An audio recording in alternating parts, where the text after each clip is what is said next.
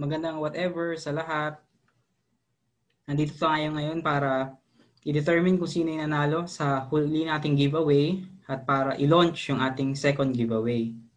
So, January 18, lampas 10 p.m. na, at tatlo yung nag-share ng kanilang feelings tungkol sa fantasy, no? Si Miss J.O., si Miss I.E., tsaka si Miss J.B.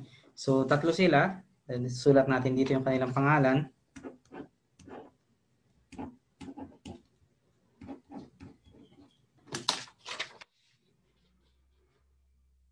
At lalagay natin sa ating maiwagang tambiolo para malaman kung sino yung mananalo ng ating giveaway na uh, books mula sa seryeng Game of Thrones.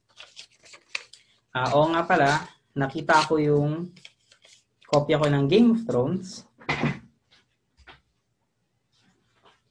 Ito siya. So, imbis na yung uh, second, third, at fourth book ng serye, kasama yung first sa uh, makukuha ng ating lucky winner. Okay, so natin sa ating magic tambiolo. Shake, shake, shake, shake, shake, shake, shake. Okay, pipikit ako. Kunin ko to. At ang nanalo ay si... Ay, nakasana. JB! Okay, so JB, kukontakin kita. Pero kung nababasa mo ay naririnig mo ito, kontakin mo rin ako. At ibigay mo sa akin yung CP number mo at saka address mo para mapadala ko baka bukas, no? Agad-agad yung yung napanalunan mong books. Okay, so yun yung ating first giveaway. Congrats, JB, no? Sana ay maging una ka sa maraming makakatanggap ng giveaway books. Speaking of, ang ating i-giveaway ngayon ay ang dalawang libro ko ni Umberto Eco, ay yung Baudolino at itong Mysterious Flame of Queen Luana. Kailan ko ba siya nabasa? College pa eh. Ha? Binasa ko yung Name of the Rose, no? Medyo hindi ko naman naintindihan. Focus Pendulum. Pangit. Naalala ko doon na uh, nilait ng nilait ni Rushdie. Yung nobelang yon. At uh, meron siyang sinipi. Tapos sabi niya, believe it or not, this is a sex scene, sabi niya. Um, Island from the Day Before, pangit din. Ito ang Baudolino yung pang-apat, ito yung paborito kong gawa niya. Tapos, ito yung panglima, yung Luana. Sunod dito yung Prague Cemetery na parang isang chapter lang yata binasa ko dahil di ko nagustuhan. And then yung Zero Zero or Nemesis Zero or Count Zero, kung ano man, hindi ko na yun binasa kasi nga napangitan ako dun sa first chapter ng Prague Cemetery. At yun yata yung kanyang huling uh, libro, huling nobela anyway, or baka published after niya mamatay, no? Sumalangit na ba?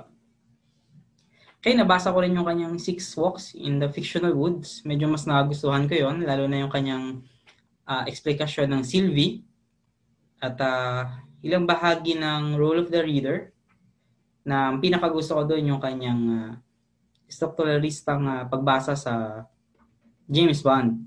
Nice, uh, pinaliwanag niya doon ay uh, sa mga nobela ni Ian Fleming, uh, paghahaba-haba ng paglalarawan sa golf, golf scene, yung pagkahaba-haba ng paglalarawan sa golf scene. Pagkatapos pag yung pagsalakay o pag-infiltrate sa Fort Knox, napakaikli, ilang paragraphs lang i-dedicate. Yun ay dahil syempre, mas madaling ilarawan yung golf kaysa yung pagsalakay sa Fort Knox.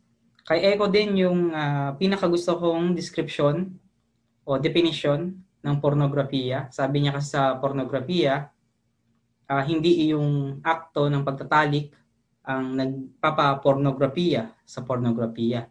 Kung hindi yung pagbibigay ng mahabang panahon, uh, piniplay out or sinushoot in real time yung pagkilala, yung pagsasalita, yung yung pre-sexual na encounter noong ang mga artista o mga bida dun sa video o sa adult movie. Uh, yun daw ang yun daw ang tanda na pornografiya ang pinapanood mo.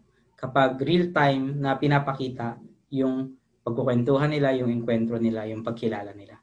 Bagaman hindi ko nagustuhan talaga yung focus pendulum at uh, hindi ko talaga naintindihan yung Name of the Rose. Nevertheless, may natutunan ako dun sa dalawang librong yon. Yung uh, pinakagusto kong kabanata sa Rose ay yung debate ng mga uh, pari tungkol sa kung mahirap o hindi si Kristo.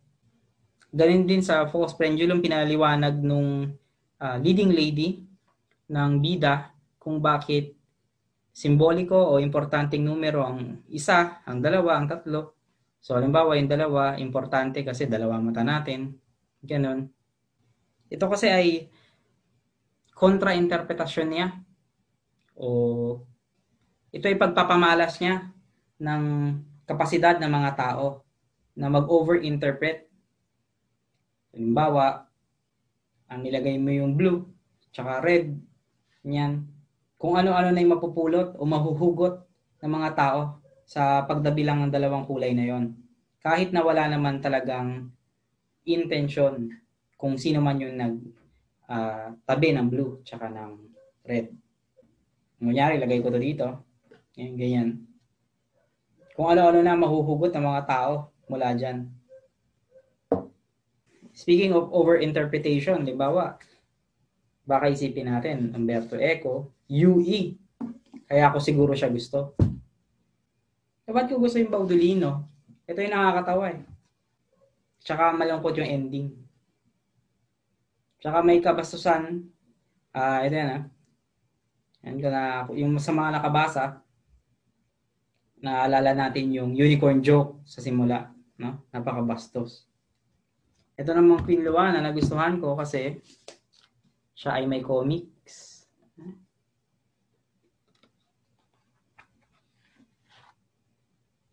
Pasensya na sa mga pa, nakikinig kong podcast. Imagine niyo na lang na napakaganda nung pinakita ko sa viewers ng video ng mga comics. Pero yun, malungkot yung ending. Sa bagay, malungkot naman talaga yung ending. Sa Name of the Rose, parang nahulo nila yung killer pero kinain niya yung comedy ni Aristotle. Hindi nila nabawi.